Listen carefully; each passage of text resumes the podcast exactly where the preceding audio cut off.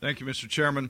I will try not to be completely redundant, but I do want to join the chair in welcoming the newest members of the CUNY team to the first meeting in their new roles. I'm excited about their leadership and what it means for CUNY. First, in the lead academic role for this huge academic institution, Executive Vice Chancellor and University Provost Vita Rabinowitz. Almost everyone in this room knows of Vita's experience at Hunter College, and I could not be more pleased with the clear academic leadership that she is already providing university wide.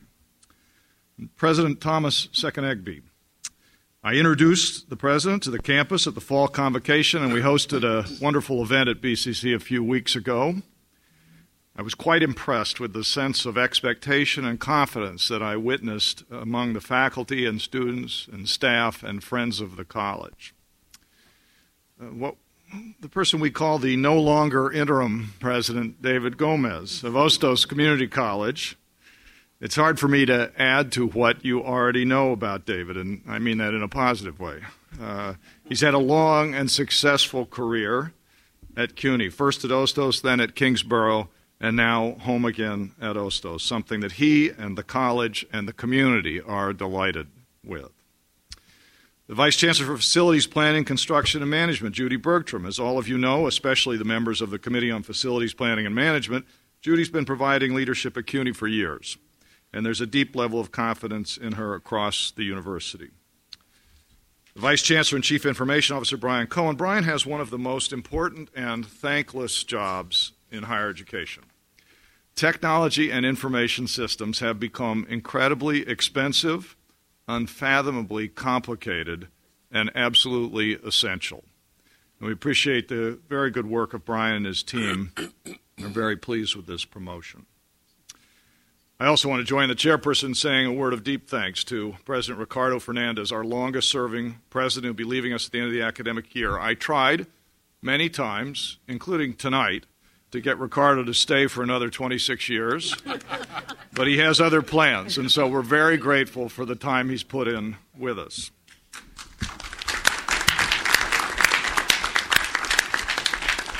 Similarly, I want to add my deep appreciation to President Gould of Brooklyn College, uh, who missed the chairman's accolades, but now she's here.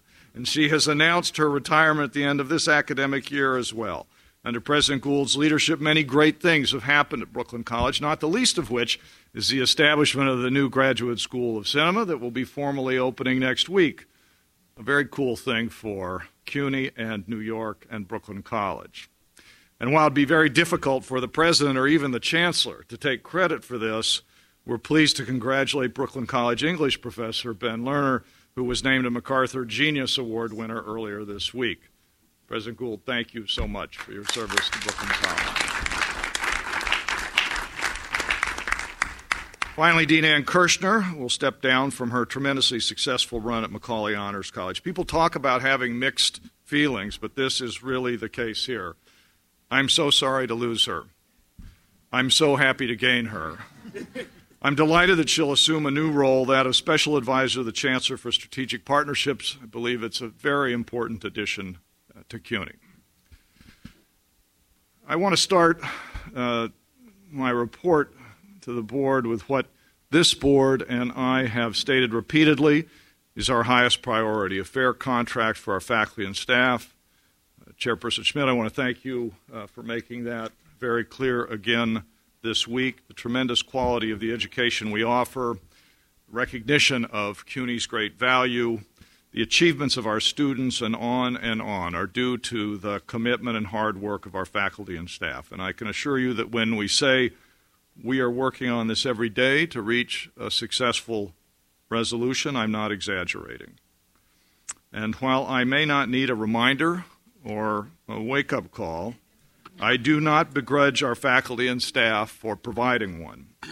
I talk to members of the faculty and staff every day and I understand what they're facing. And I may not have created the circumstances that have now resulted in a contract six years out of date, but I certainly accept the responsibility for ending what is an unacceptable situation.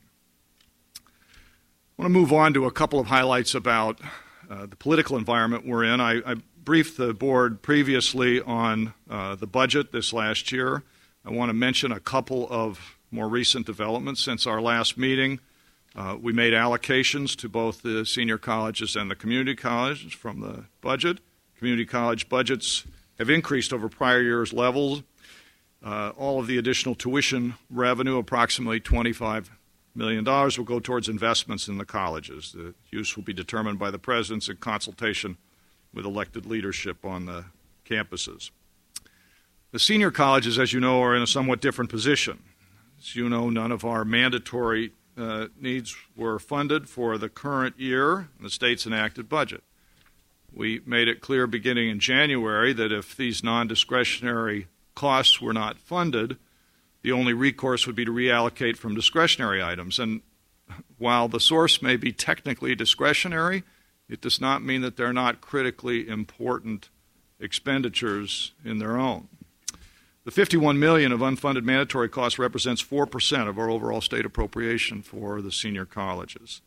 In order to reduce the required reallocation to 3%, we are also implementing a 6% reallocation at the central administration.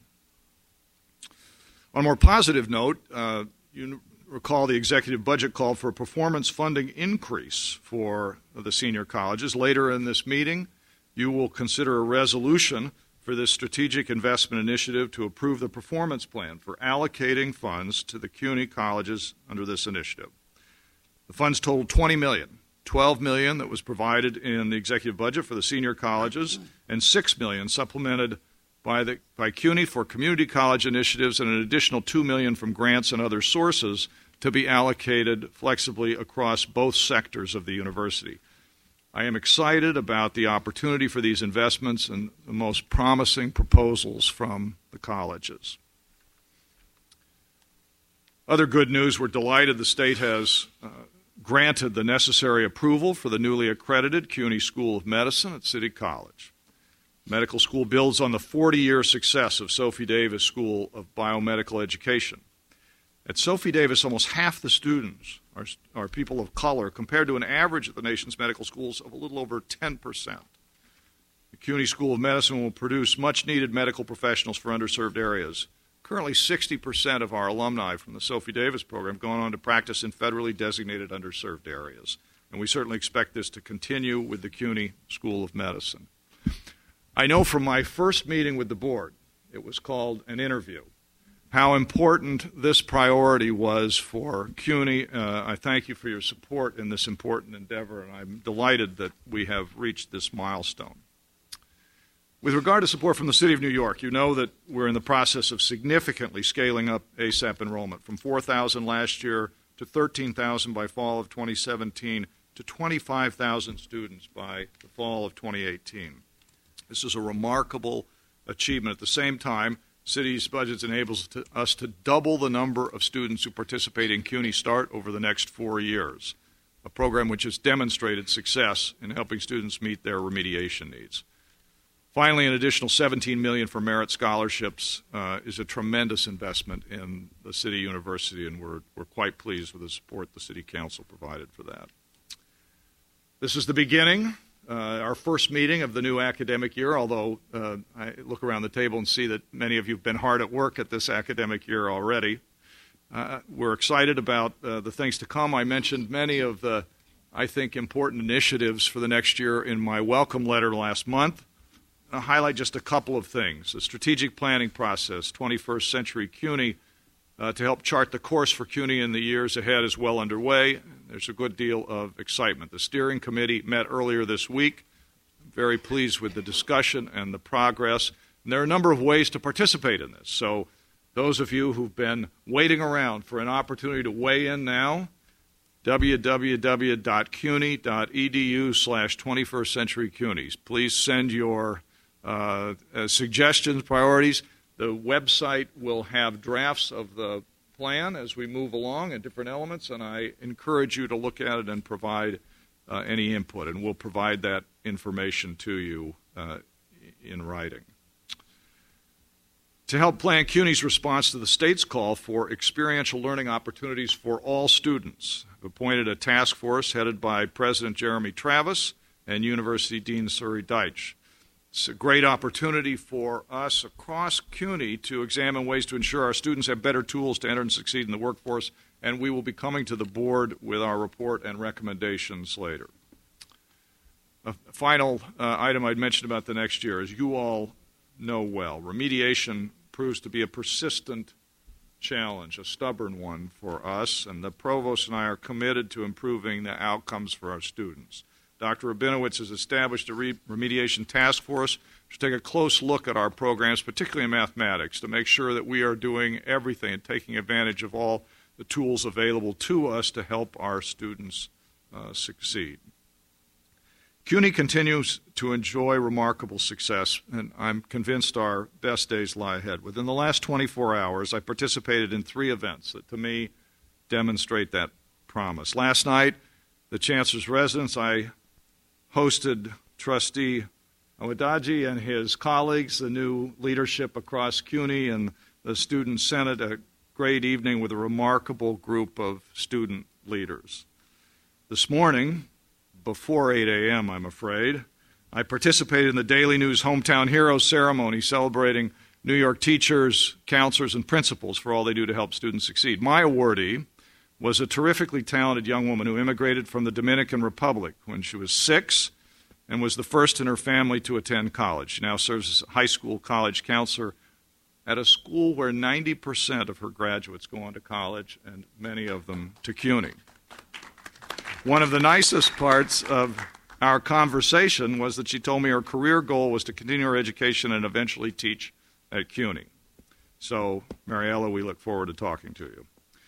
Uh, finally, two hours ago, I introduced uh, distinguished Professor Paul Krugman at the Conference on Equality in New York City, sponsored by the CUNY Institute for State and Local Governance. In addition to the satisfaction of introducing as a member of our faculty a Nobel and Pulitzer Prize winner, I'm very impressed with the work of the Institute uh, and especially now on this important new tool to understand inequality in New York City and ultimately globally. It's a great addition to uh, CUNY's uh, tools and CUNY's uh, portfolio.